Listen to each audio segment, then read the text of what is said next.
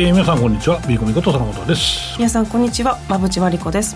リスナーの皆さんご機嫌いかがでしょうか？番組アシスタントの新井沙織です。この時間はしゃべくりカブカブをお送りします。さて馬淵さんお帰りなさい。ありがとうございます。皆さんご迷惑おかけしました、えー、大変でした。コロナから復活、結構しんどかった。いやそうですか。ど ど今のコロナってどんな感じなんですか？とにかく熱が高熱がすごい長く出ます。40度近い熱が出て、しんどいので皆様もねお気をつけください。げっそりしてる。げっそりしてまた一回り声大丈夫かな？声は大丈夫。大丈夫。出てますか、はい、うん。ちょっとまだね喉がやられてます。大変だよ。インフルも流行ってるみたいですね。そうなんですよ、ね、ここでインフルになったらマジやべえから気をつけてください。なることもあるみたいですけど、ね、やばいね。それはちょっと辛すぎるので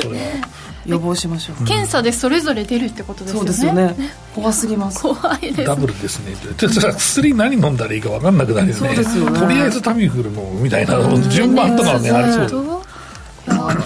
ね、ここまでまあ未知のウイルスみたいな感じでしたから、対処法がいまだに私もよく分かってないんですけれども、新井さんもなりましたもんね。なりました、ちょうど1年くらい前になったので、来年は坂本さんですかね。無症状になってるのかな強いな。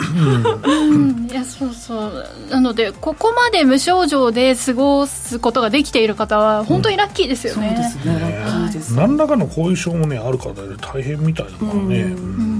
味覚とかどうです味覚は大丈夫でした。よかったですね。1年ぐらい味覚ない人もねいらっしゃるような。嗅覚とかも言いますよね。そうです僕も多分無症状になってんですよね。抜け毛とかもあるじゃないですか。最近やべえんですよ、ね、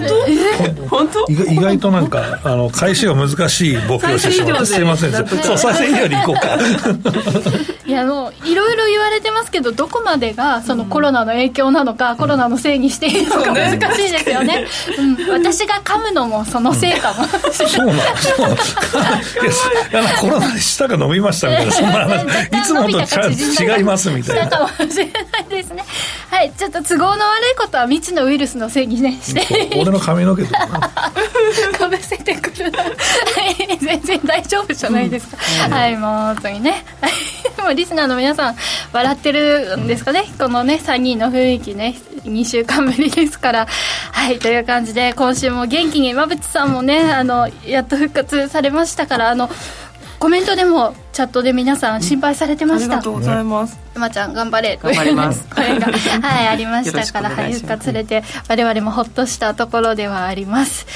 さて、えー、東京虎ノ門先ほど30分くらい前ですかね。ちょっと風と雨と、すごくすごかったね。台風かなと思うぐらい風がね、湿気もやばいしね。俺台風来たみたいな。そうテンパレやばいですね。毎回髪をちゃんと巻いてきてるのにここにたどり着くまでに落ちる、そうなんですね。爆発しちゃう。爆発します、ね。えー、今日もねなんかくしゃくしゃしながらお送りしていきます。メイクは入らんからなとか言いながら。そうそうそうはい。テレビ局じゃないですかね、はいで今日この後も明日も東京はちょっと曇り雨みたいな予報なのでこの後もね雨足強くなるところあるかもしれません。お帰りとね雨がかぶる方はお気をつけください。さあそんな感じで今日は元気にね3人でお送りしていきます、えさてこの番組はラジオでの放送に加えて YouTube ライブでも同時配信をしています。ラジオ日経のしゃべくりカブカブの番組サイトからご覧いただけますのでぜひアクセスしてみてくださいまた坂本さんや馬淵さんへのご質問やメッセージなど皆さんからの YouTube へのコメントもお待ちしています。しゃべくりカブカブ番組 YouTube チャンネルへの登録も合わせてよろしくお願いします。それでは番組を進めていきましょう。この番組は岡三証券の提供ファンディーノの制作協力でお送りします。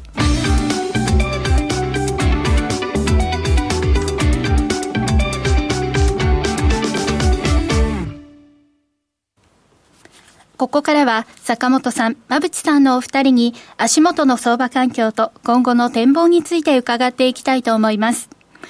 今日の東京株式市場では日経平均株価は3日続落して引けています。3日続落して引けています。FOMC は事前の予想通り通過したものの、アメリカの金融引き締めの長期化懸念が強まり、終始リスクオンの展開となりました。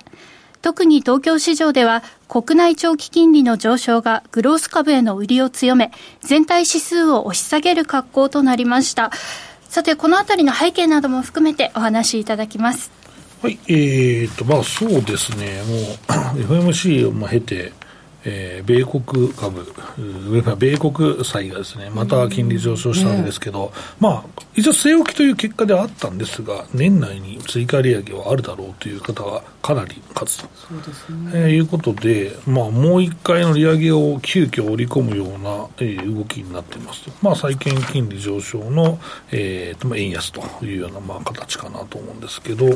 あ、その辺含めて、馬渕さんと一緒に、はいえー、見ていきたいと思います。よろしくお願いします。はいます。まあ、今のお話で2年債の国債の利回りがね5%超えてくるとかねうんね、この辺りが日本のねグロース市場にダメージを与えているという状況ですが、うん、経済指標を見ておくとえーまあ、公共業生産指数とかミシガン大学の消費者信頼感指数とかいろいろありましたけれども、うん、この辺りはもうほとんどあの、まあ、材料視されずえー、見ておくべきことは住宅関連の数字が、まあ、強い状況が続いているということは一応確認しておいて、うんね、昨日の FOMC ですね、はい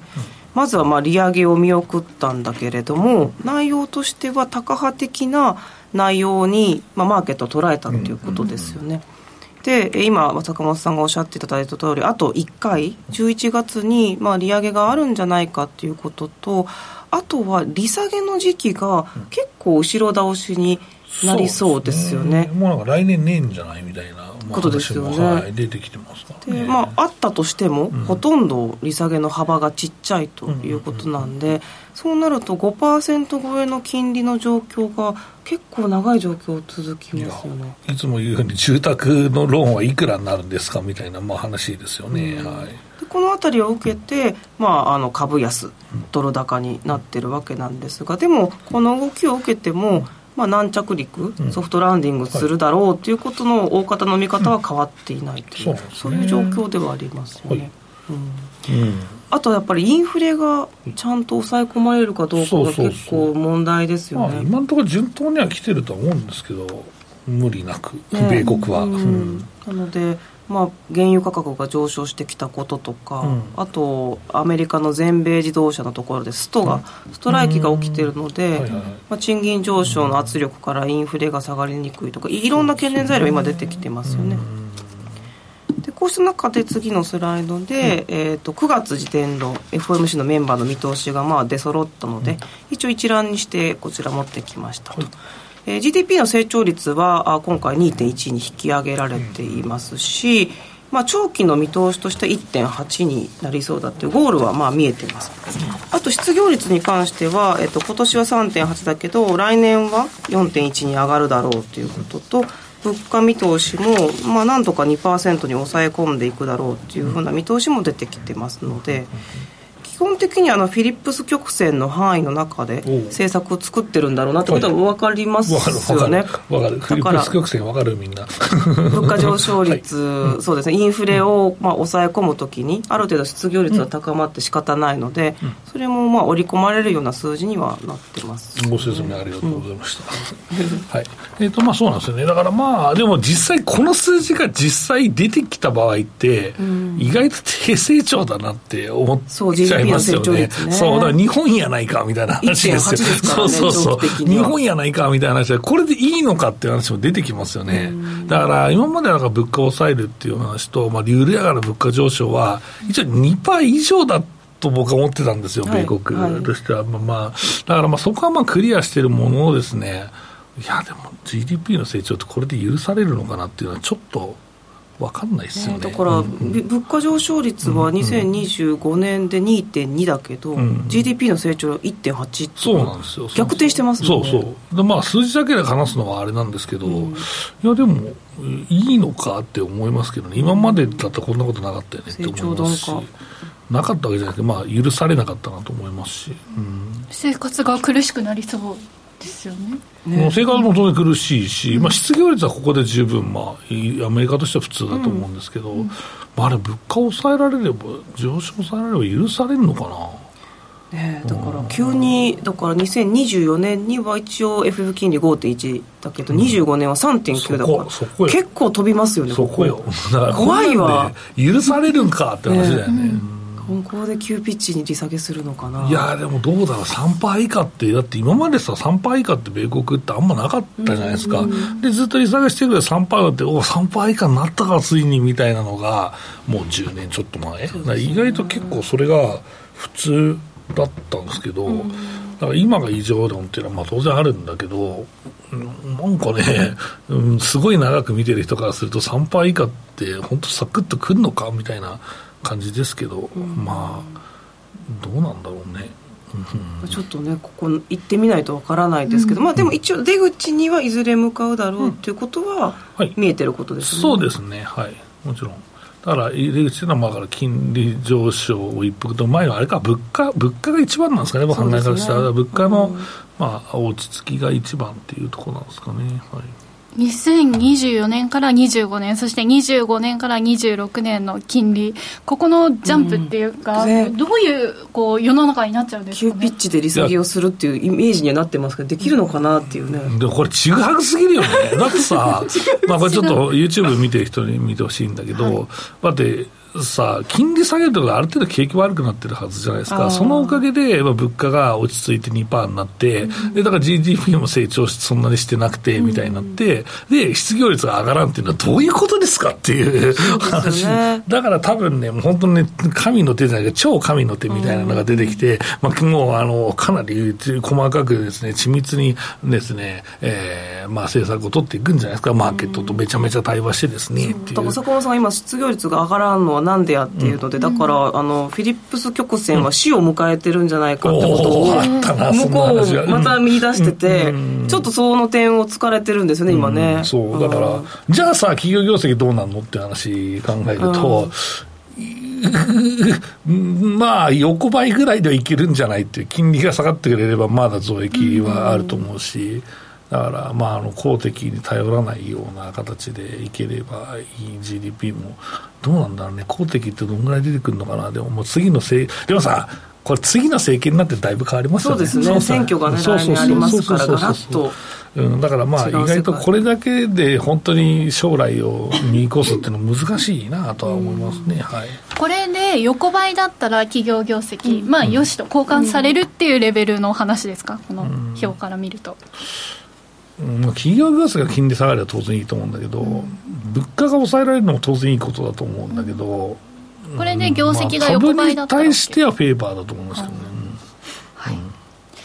さあそれでは日本の話題に参りましょう、日本はまあいろいろありましたけど、うん、まあ、個人の金融資産が、ね、2000兆円超えましたっていう話題もあったので、うん、やっぱりね投資がより一般的にこれからなっていくんだろうなっていう、まあ中で。その2000兆円あれば日本の上場株買えますからね。そうですよね。大体多分。でそうした中で、まあ、三井住友が個人の米ドルの定期預金の金利を5.3にこれ確か超低かったんだよね。うん今までベースが。現状0.01なんで。5.3に上げて話題になってましたけど日本じゃないからね。だし今更上げんなかった話じゃないですかずっと上げてたから。今までなかったんかいこれ逆に考えた。らものすげえ恐ろしい話でミドルがいいっすよと。これからあのめちゃめちゃ円安になるからとりあえずドルに変えといてくださいと。怖いわ。定期預金で0.01%あって普通の普通預金よりは全然これ金利いいんですよと。あそうじゃあ入れといてとか言ったらこれ直で証券会社行って、あの、米ドル MMF とか買っとったらすすげえ、その金利ついとったやみたいなことを平気でやっとったんかっていう話になるから、これやばいんじゃねえかと思うんですよ、僕は。こんな一気になんてことあるんですね。いやいや、やろうって話になっただけで、本当はだからさ、ちゃんとその時の相場を見て、まあ金利が上がったらスライドさせてっていうのは普通だし、まあ MMF だってそうやって動いてたわけですから、いや恐ろしいなと思いますけどね。ね日本にも波及するのかって言われてますけど、まあ、ちょっと考えまだにくいです。ね。そう。で金利も上がったからこれまた上げなくていいのかって俺は言っちゃうけどな、そうですよね。だから明日ね、そして金曜日ね。そう。あの日銀の総裁の、ね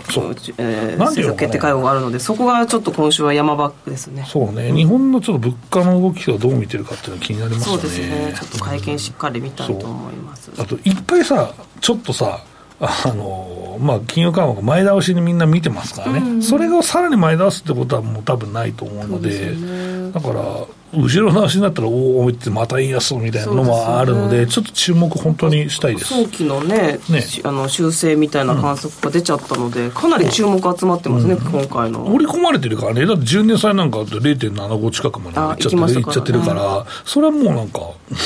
織り込まれちゃってる気はするんですけどね。はい、うん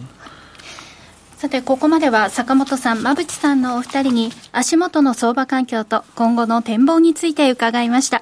続いてはこちらのコーナーです。坂本慎太郎のマーケットアカデミア。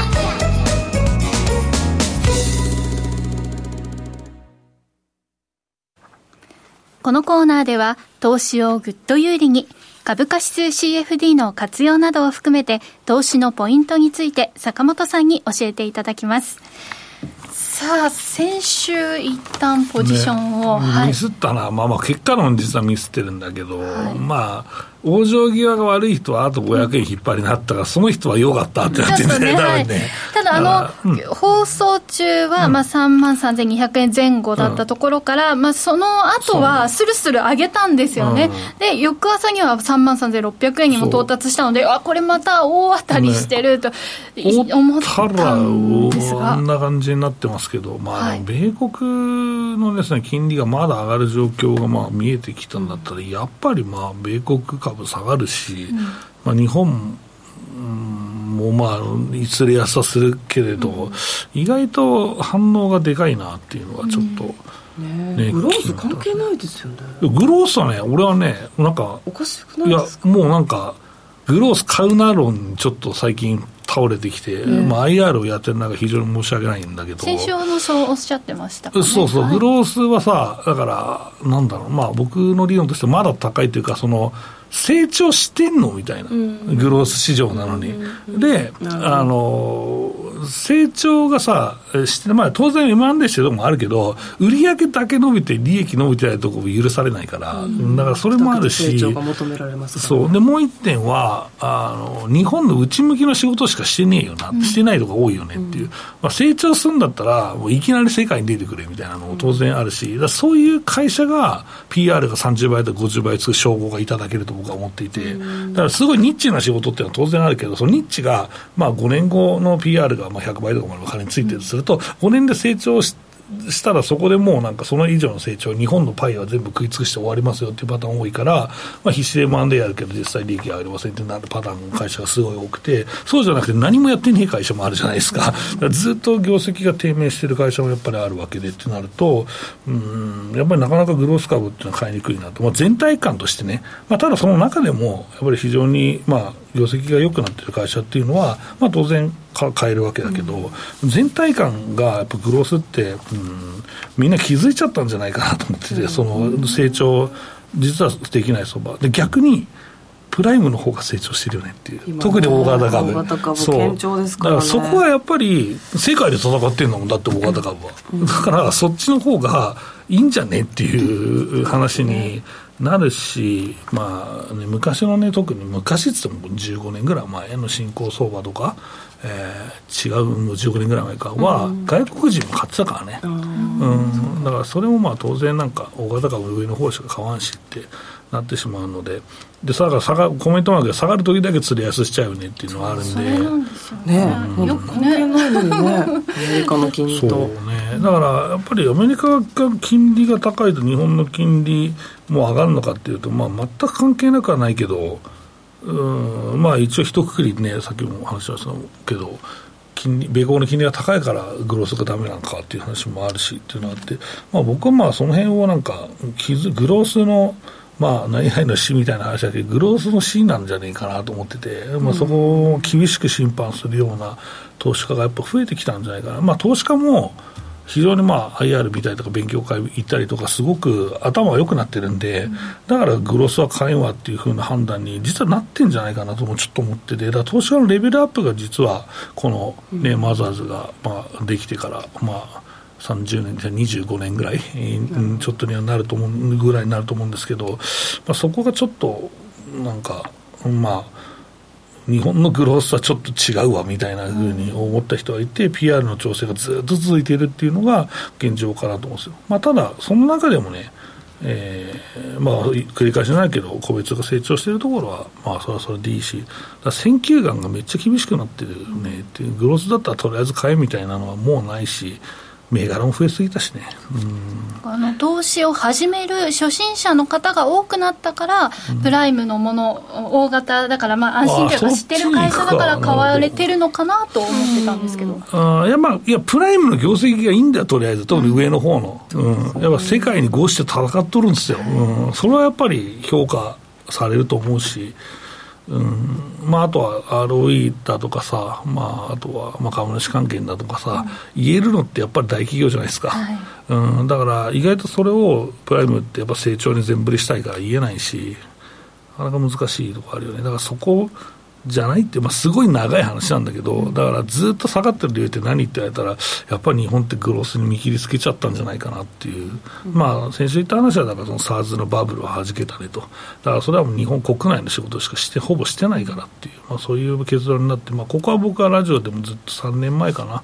コロナ始まったぐらいの頃からずっと指摘してて、まあ、サス銘柄を、P、PSR で見るわみたいなむちゃくちゃな話があった時からずっとこれは一貫して言ってることなんで、まあ、それからずっとプラムって、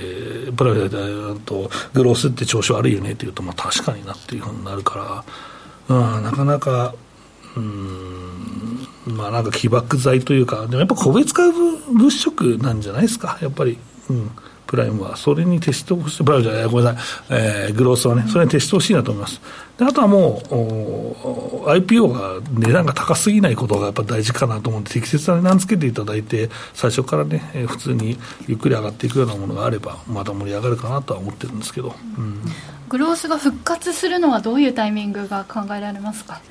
利下げに転じたらどうだろう、うん、それでも影響でも日本で調達するから、まあ、雰囲気はあるかもしれないですね、雰囲気はあると思う。でただ、日本のその意外とグロース企業にお金貸してくれますかっていうと、意外と難しいと思うんで、あのうん、そこが特に金利が超高くなってしまいますからね、やっぱり、はい。だからでもそれもベースが上がったらもっと厳しいんだけどっていう話もありますけど、うん。まあ、だからこの辺りの課題意識を国が感じて動くかどうか、ね、そうそうそうっていう。くらいでしょうね、そうですね、もう政策の力の見せどころっていう感じの局面になってますね。はい、では戦略も含めてお話お願いします、まあ、僕はあそこで買い物しましょうっつってちょっとダセえなと思ってるんだけどいやでもまあ損はしてねえからなとりあえず、だからノーポジでとりあえずしばらく1週間見ようって下がったわけなんで、うん。はい、まあもうもうしばらく見るかとりあえず、うん、この流れを見てもうちょっとしたら買い入れるかもしれませんしまあ、もう1週間見る、まあ、1回あんだけずっと持ってて外したからしばらく外してもいいのかなとも思ってますんで、だからまあもうちょっと、はい、あの様子見ていきたいなと、まあ、ただ、強気ではありますよ、うん、うん、あのこの水準ぐらい、もうちょっと下でも。うん。というか、まあ、そこはやっぱり業績の、ね、情報修正の期待は、まあ、ずっと残ってますから、えー、今年は特に日本いいと思いますし、うんと、指揮法予想でも、この前、指揮法プロ500見たんですけど、2桁乗ってましたからね、今期の業績、うん、来期も2桁弱ぐらい。だし、まあ、僕も10%ずつぐらいの本気来期の成長あると思ってるんで、まあ、そう考えると日本株ってだめじゃないよね、まあ、まあ、インデックスだから大型になっちゃいますけどね、はい、と思ってるなと。でまあうん、個別株戦略っていうの話もしてましたけど、やっぱりまあ僕もいつもね、この、うん、えー、ラジオでお話してるように、プライム中心だよねっていう話は間違いなかったかなと思いますけどね。うん、あとはですね、新登場したラッセル2000ですとか、うん、銀の ETF、プラチナの ETF の、まあ、現在の状況ですとか、戦略って今考えられるものはあります、はい、いや、銀やってみてえなと思うんですけどね、僕はね。そうそう坂本さん、銀お好きですよね。自分で買うぐらい好きなんですよ。最近は全然ですけど、昔、いつかな、もう10年ぐらい前かな、もう10年弱ぐらいかな、まあ、銀が異様に安いなと思った時イン、インゴットを買いに行ったんですよ。で一つがね200万弱ぐらい。でインゴットを買えて30キロ。でそれを、まあ、2つぐらいまで買ったんですけど、いや、これって1個30キロだから、泥棒とか持ってきねえよなと思ってて。無理ですね、腰やっちゃいます、ね、そうそう、でも床が抜けるかもしんねえっていう、その方がちょっと怖くなってきて、これ以上は買わないで。いくつか妻に言われて、そうそうそう、妻に言われて、そのこれ以上銀買わないでって言われて、だからもうこしかも、盗まれたらどうするのって言われて、いや、でもこれ1個30キロだから、これ2つ持っていくやついたら拍手だろうとか、そういう話です本当ですね。や、やれるもんならやってみてっていう感じです、ね、そうなんだよ、だから、意外と銀を大量に持ってるってことは、意外とパクられんかもしらんなって話、でもただね、銀、まあ、皆さんは金のイメージあるわけです、うん。はい、金はすごくね、この、なんだろう、綺麗じゃないですか、うん、置いてる文鎮代わりに使ってる人とかい。るわけじゃないですか、金の。100グラム。いや、いるいるいる。この前先輩ん家に前遊びに行ったら、はい、なんか机の上にボコって輝くものがあって、それこれなんですか？これ金だよ。と、文鎮使っとるんやって言ってて。本物の金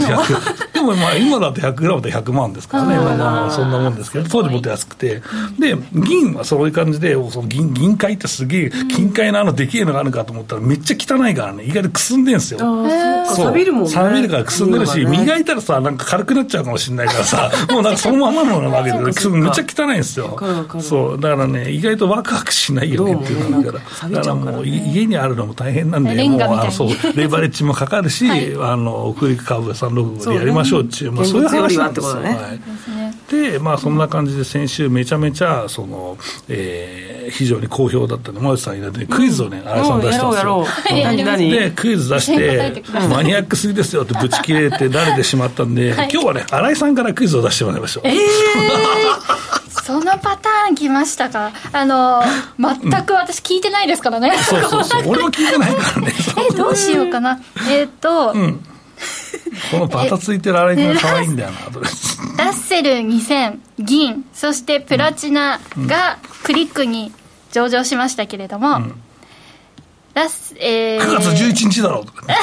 そうです。違う、それ違う、すみません、すみません、先週の答えでした。えー、ラッセル2000は何でしょうか、銀とプラチナはどの、えー、方式でしょうか？方式。方式。もう面倒くせえがラッセル2000はどういう指数だけにしようぜ。はい。ラッセル2000はどういう指数でしょうか？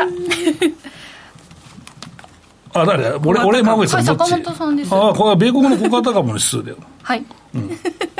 すぐ答えられちゃった。そう。でなんか、うん、小型株の指数。はい。そうです、ね、でだから日本で言ったら何になるのかな？まあスモールなのか、うん、トピックススモールなのか、うん、まあ、うん、マザーズしさ2000もねえもんな、トピックススモールのイメージかなとは思うんですけどね。うん、2000ってすごいですよね。すごい数ですよね。だから、ラッセル3000指数のうちの2000の小型株で構成されていると。で、えーと、構成の時価総額合わせてラッセル3000で8%なんで、やっぱり小型株なんですね。はいえー、1986年12月31日を基準日としておると。あのどういう時に値が動くんですか？あ基本はだから、これは本当に小型株だから、成長株も含めて小型株だから、やっぱり金利が低い時に、やっぱ活況になるし、うん、今は逆に厳しい指数だよね。っていうのはありますね、うん。はい、じゃあ、利下げに向かっていく、うん、来年に向かって注目。あそう、注目してもいいかなと僕は、はい、じゃあ、仕込み時だったりします？そうだよね、はい。うん、今、買っちゃってもいいんですか、まあ、そうね、意外といいかもね。うん難しいちょっと私としては未知の指数なので、うん、あの恐る恐るちょっとチャートを眺めておこうかなと思うんですけど、ね、はい、ラッセル2000が CFD で、うん、え銀とプラチナが ETF ということですね。ね。はい、はい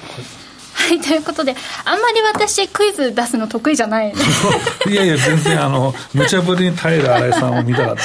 た。わたわたするのを楽しまれてしまいました。かまずによく、はい、はい、あの、帰還されて、素晴らしいと思います。はい、ということで、あの、今日私が出題したといいますか、喋った、はい、あの、クイズは、ちょっとめちゃくちゃだったんですけれども、あの、岡さんオンラインさんの、うん、あの、サイト上ではクイズキャンペーン実施中ということで、えー、今日のこれは問題とは関係ありませんが、皆さんが答えられるかどうか、いい感じの、いいところをついているクイズが用意されているそうですので、はい、プレゼントこの後の CM で、はい。はいぜひこの後の CM でお知らせございますのでご注目いただければと思います、皆さん答えられるでしょうか？ぜひチャレンジしてみてくださいえ以上坂本慎太郎のマーケットアカデミアでした9月11日より米国の代表的な小型株指数、ラッセル2000が新たに上場。これでニューヨークダウとナスダック100を合わせて3つの米国株指数が取引できるようになりました。岡さんオンラインでは新規上場を記念して2000円のクオカードペイが当たるクイズキャンペーンを実施中です。クリック株365に関する簡単な3つのクイズに答えるだけ、どなたでも応募できます。締め切りは9月30日まで。キャンペーンの詳細は番組ウェブサイトのバナーから。岡さんオンラインは岡さん証券株式会社の事業部門の一つです。当社が取り扱う商品等には価格変動等により元本損失、元本超過損が生じる恐れがあります。投資にあたっては、契約締結前交付書面等を必ずお読みください。金融商品取引業者関東財務局長金賞第53号岡三証券株式会社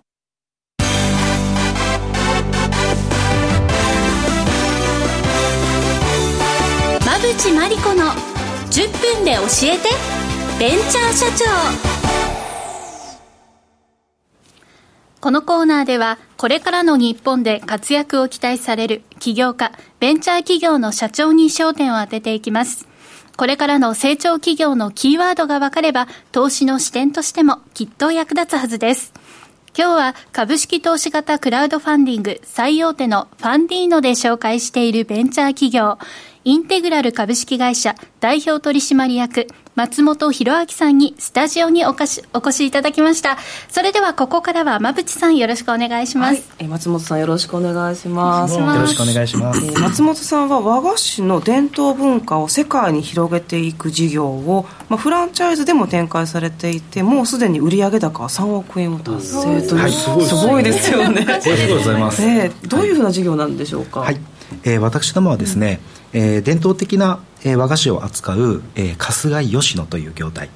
えー、並びにですね、えー、昨年にはあの和洋折衷の宗寿郎という、はいえーと、2つのブランドを展開しております。はい、和菓子いいですよね。最近ねコンビニとかでも和菓子めちゃくちゃ見かけるようなと大好きなんで。冷凍のさ、うん、スイーツ店がめっちゃあってさ、っていう話がめっちゃ僕タイムリーなんですけど、いや自分で、まあ、岐阜とかにあるあるんですよ、あの冷凍餃子屋みたいな。それをちょっとリブランドしたいなとか、あとはコストコの再販店とかやってるんで、そこに冷凍ショーケース置きたいなとかあってて、いやすっげえその仕入れ先探してるんですけど、い。やめちゃめちゃ今日はちょっと楽しみにお話を伺いたいんですけど。技術も上がっておりますおいいですね、えっと、創業の、はい、きっかけからお伺いしていきたいんですけど、はい、お願いします。ありがとうございます、えー、私実はですねあの以前大手の居酒屋に勤めておりました、うん、で自分でですねあのフランチャイズなのか、えー、居酒屋を何かあの運営しようと思ってた矢先にですね、あのたまたま僕もともと和菓子嫌いだったんですけど、たまたまですね、あの食べた和菓子がものすごく美味しくて、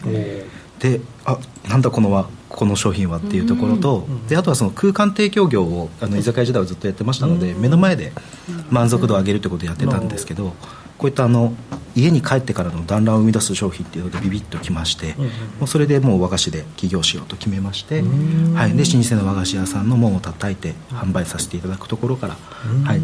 2014年からスタートしたっていうところですね。あんこが食べれなかったけれども美味しくて食べれちゃったと、はい、3つ食べちゃいました。目覚めちゃった目覚めちゃいましたね。そこから事業を起こされてすごいですね、はい、そうなんです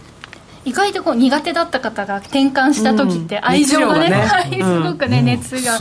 高まりますよね。はい、はい、でもう先ほどねあの売上3億円なんていうお話もありましたけれども今フランチャイズの店舗は何店ぐらいあるんでしょうありがとうございます。FC に関しましては、えー、今まだ1店舗なんですけれども、えー、フランチャイズで加盟したいというあの希望希望の方ですね。今10社さんほどお待ちいただいている状態ですであの3億円の売り上げっていうのもなんですけれども、うん、ちょっと製造キャパが決まってしまってたので、ここでちょっと止まってたっていうところでむしろ？むしろそうなんです。もっといけたと、すごい。っていうところでですねやはり文化ですので、うん、っていうところでした、はい、ホームページ見てるんですけどめっちゃ美味しそうですありがとうございます、はい、ありがとうございます。これってそのフランチャイズの方は店舗を構えて販売されるけれども、製造は御社が。もうあの弊社でやります。あそういう関係性、ね。はい、弊社の工場もありますし、うん、あのはい。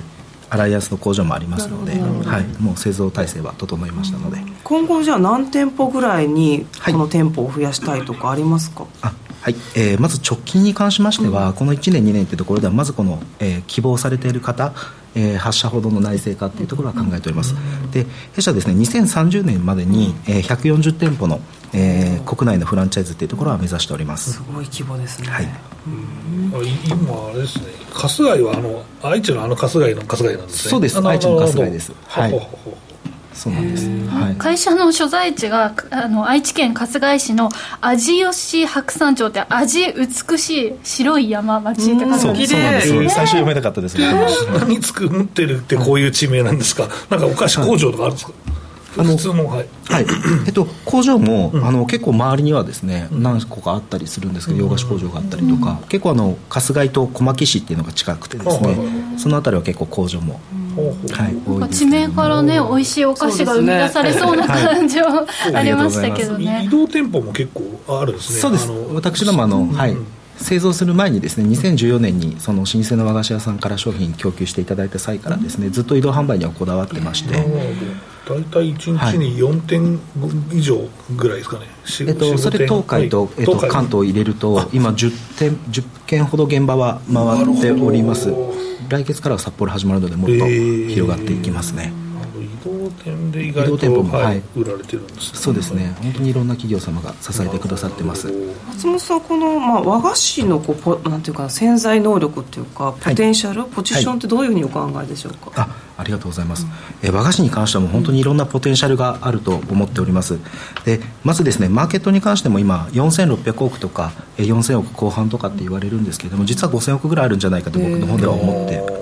おりますっていうのもですね最近ネオ和菓子が出てきたりとか、あのいろいろあのある中でですね知らず知らずに和菓子食べてるってこともありますのでで、ね、はい、で洋菓子に比べて比較的和菓子っていうのは脂質が少なくてですね、あの最近ではダイエット中のお客様とかサウナ上がりのお客様とかアスリート方にも人気です。でベジタリアンとかビーガングルテンフリーなどにも対応可能な、はい、商品だと思っております、はい。でえー、今高齢化とかも、えー、言われてるんですけれども、うん、えー、和菓子業界においてはもうむしろ追い風なのかなと、ね、はい、いうふうに捉えてますね、はい、どんどん好きになりますよね。なんか大人になるにつれて。そうですね、はい、ちょっと控えめの甘さとかがね、うん、美味しいですからね、はい、意外と本当に和だけじゃなくて意外とちょっと洋っぽいアレンジね。わらび餅あったりとかするんですね、うん、そうなんです、はい、このクリームわらび餅っていうのがすごく気になって。めっちゃ美味しそう。はい、美味しそうなんですよ、はい。そうなんですどういうものなんですか？はい、なんかあのスノードームみたいな見た目なんですけど。そうです。プラスチックのケースなんですけど結構可愛く仕上がりまして。これがあの弊社実はですねあの総次郎を立ち上げる前に僕の同級生でもあるんですけれどもあのパティシエもうずっとケーキ職人をやってたパティシエをですね内製化しました。であのはい、そこでですね若い方にも手に取っていただきやすいあの和洋菓子を作るっていうところをコンセプトに名古屋の高島屋さんで初めてテスト販売させていただいた商品です。すごく今人気でもう受注生産が間に合ってない。これすげえ絶対仕入れたら売れるなと思ってました。ありがとうございます。結構美味しいですよ。生クリームの中にあのわらび餅とフルーツを、えー、はい、絶対美味しい、はい、わらび餅の中にもフルーツ練り込んでますのでこだわりがたくさん詰まってますけれども、はい。うん、の今2ブランド自社の、はい、えー、春日井吉野さんそして総樹郎さんですけれども、はい、それぞれのブランドの特徴を教えてください。はい。ありがとうございます。まず春日井吉野です。こちらは、えー、コンセプトはですね季節の訪れというところで、えー、本当にお餅だったりとか、えー、あんこというところでですね伝統的な和菓子を、えー、お客様に提供する業態です、うんはい、で宗次郎に関しましては和洋折衷なんですけれども、こちら先ほどのクリームわらび餅だったり、はい、新しいお菓子を作ってます。こちらはですねやはり若いお客様にですね僕もそうだったんですけど和菓子ってちょっとその障壁が高かったりとか、格式高いイメージが僕はありましたので、あの気軽に取っていただきやすい和菓子への入り口というところで和洋折衷の、はい、クッキーサンドとか、はい、和のカヌレとかもね、本当に和洋折衷ですね、はい、和洋折衷です。見た目もすごく可愛らしくて、うん、手土産なんかにも、ね、いいですね、はい、好まれそうですよね、これはネットでも買えるんですか？えっとネットで買えるものと買えないものがそうか賞味期限もあるんです。ありますもんね、はい覗いてみましょう、はい、あともう一つピーナッツ餅っていうのが気になったんですけど、うん、これは中からとろりピーナッツのクリームが出てくるんですか？出てきます。うわ美味しそう、はい、外にはもうローストしたピーナッツがまぶしてありましてい。や美味しそうですね、弊社の餅が得意なので安倍川餅っていう柔らかいお餅でピーナッツ餅を作っております。なんかはい。大福は羽二重餅なんですああいいですね、スーパー銭湯で売ってるようななんかありますよね、はい、なんか多分俺見たかも。あ本当ですか、ありがとうございます千葉出ております。あやっぱりあ。そこの止水のとこじゃないですか。あ止水出てます。そこだ。俺食べた。ありがとうございます。めっちゃうまいめっちゃうまい。あり。がとうございます。めっちゃうまいです。めっちゃ止水出てます。しかも坂本さんコラボビジネスでコラボしようとしている 大福の上に美味しいんですよね。結構しっかりしてそうそうそうはいこの食べてからこの来ていただくといいですね。ねちょっとぜひね。まあでも大注目になってますけれども、はい、ビジネスモデルとかマネタイズ改めて伺ってもいいですか？はいありがとうございます。えっとまずですね弊社はですね大きく見ると和菓子の製造プラットフォームを構築していきます。はい、でマネタイズ方法としましては、えー、まずはこの自社ブランドの、えー、自社ブランドと、うん、えーフランチャイズ、はい、あとは OEM、ODM っていうところでですね、うん、はいあのー、どんどんどんどんこの和菓子の参入者を支援することによって、うん、はい、あのキャパを上げていこうかなというところです。で、えーと、基本的には直営店舗、えー、に関しては、えー、催事も含めてですね出張販売も含めて運営していこうというところですね、坂本さんもご興味持たれましたけれども、はい、フランチャイズの方にどういう支援されるんでしょうか、はいでこちらがですね製造をベースにすることで、あの今ですねあのシェアドリソースっていう考え方があの結構、シェアドリソース、はい。えー、間接部門をシェアする流れですね、はい。でやっぱりこの和菓子を100個だけ仕入れたいなんて言われましても結構その僕たちも仕入れ先が最初なかったりしたんですけれども、あのこのロットも、えー、皆さんでですね調整することもできますし、えー、製造だったりとか品質管理だったりとかあとは流通ですよね、あの2024年問題とかもございますので、えー、弊社のトラックで混在することによって5社分積み込むとかっていうところの視野も考えてそういった形でですね、えー、和菓子のこのプラットフォームをえー、製造プラットフォームを軸にですねフランチャイジーの方でも OEM の方でも ODM の方でも、はいえー、ご支援していこうかなと思ってます。でもちろんフランチャイズの運営のオペレーションだったりとかあとはその僕があのこの和菓子事業をやる中でですね補助金とかも結構困りましたので、今あの結構強力なアライアンス先がありますので、もう和菓子に関しての補助金だったりはもうその人に任せるみたいな形でもう。フランチャイズの方には、はい、もう本当に販売に集中していただけるような環境を構築しようと思っております。整ってそうですね、はい、じゃあ最後に今後の展開について教えてください。はい、えー、私どもですね、えー、大真面目にビジョンがですね世界中で和菓子が食べられていることを目指しております、はい、えー、ゴールも世界に和菓子を広げることなんですけれども、えー、まず直近の KPI としまして、えー、今期ですね今年、えー、もう、えー、ほぼほぼ完成完了したんですけれども、えー、供給体制です、えー、3億円以上供給できなかったんですけれどもこちらがもう20億円ぐらいまでは供給できる製造体制をもううちも置きたいです、はい、ありがとうございます、はい、整えましたので、はいえー、でここによってその今お待ちいただいてた FC の方だったりとか、うん、新規参入者の方だったりとかっていうところをちょっとどんどん支援して、はい、お客様との出会いを増やしていきます。で来年に関しましてはもう海外にですねあの輸出を始めようというところででこちらもあの国内でそういったサービスを手掛けてらっしゃる会社さんだったりとか、えー、あと海外に拠点を持つですね百貨店さんなんかと連携してもう来年には、えー、和菓子のサブスクも含めてですね、はい、海外に売って出ようと考えております。楽しみですね。いやフランチャイズに向けてのこの隙のないサポート体制というか、うん、どうやって培われたのかすごくね、ね、気になりますね。はい、はい、ということでぜひ皆さんもお見かけする機会これからどんどん増え,、はい、増えるかと思いますので、ぜひ、えー春日井吉野そして宗樹郎というね、2ブランドのお菓子食べてみてはいかがでしょうか、私たちも試してみたいですね。すね。ぜひ、はいということで松本さん今日はありがとうございました。どうもありがとうございました。ここまでは馬淵真理子の10分で教えてベンチャー社長でした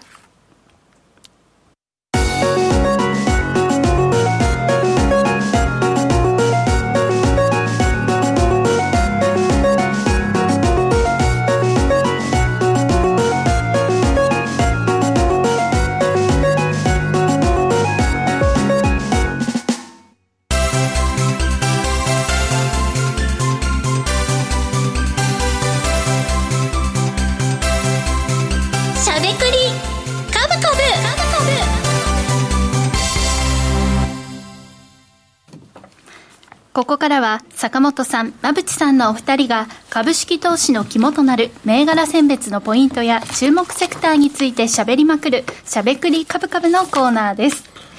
さあ、坂本さん、お名刺交換を。このさ、あの、ナイヒルのさ、あの、名刺入れがさ、命だったんですよ。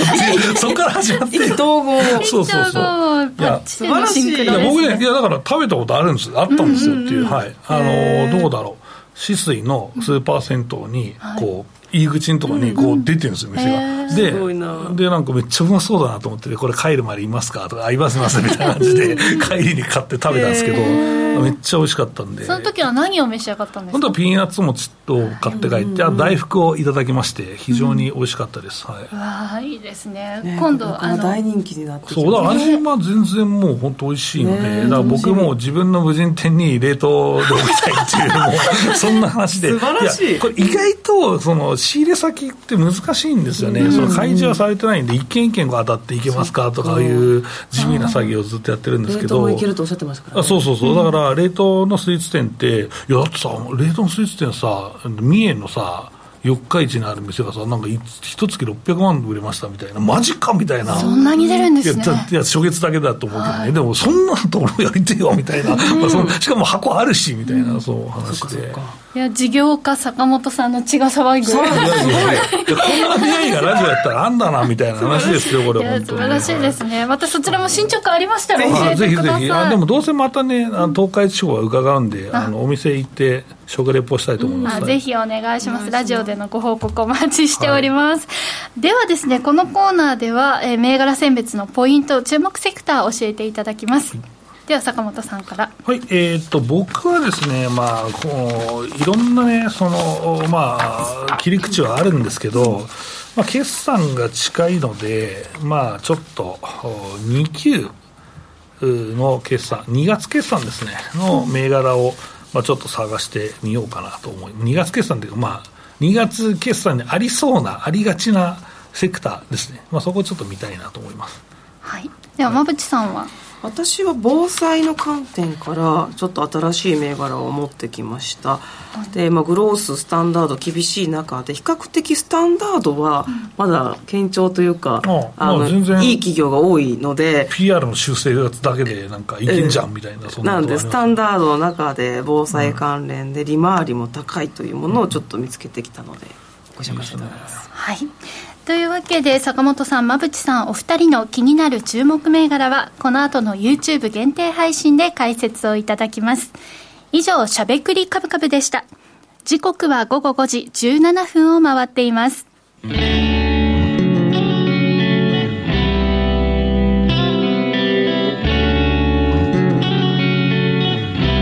ゃべくりカブカブ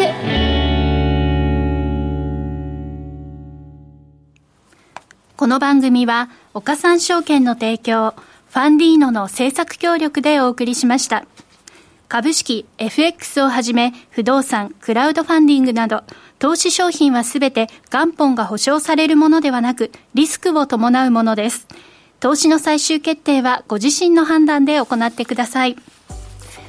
さあということで今週もあっという間にお別れの時間が近づいてまいりました。この番組ではリスナーの皆さんからのご質問やコメントをお待ちしています。馬淵さんねお帰りなさいというコメントねたくさんありました。やっぱり3人がいいです。ありがとう優 しい、ね、俺たら嫌だと。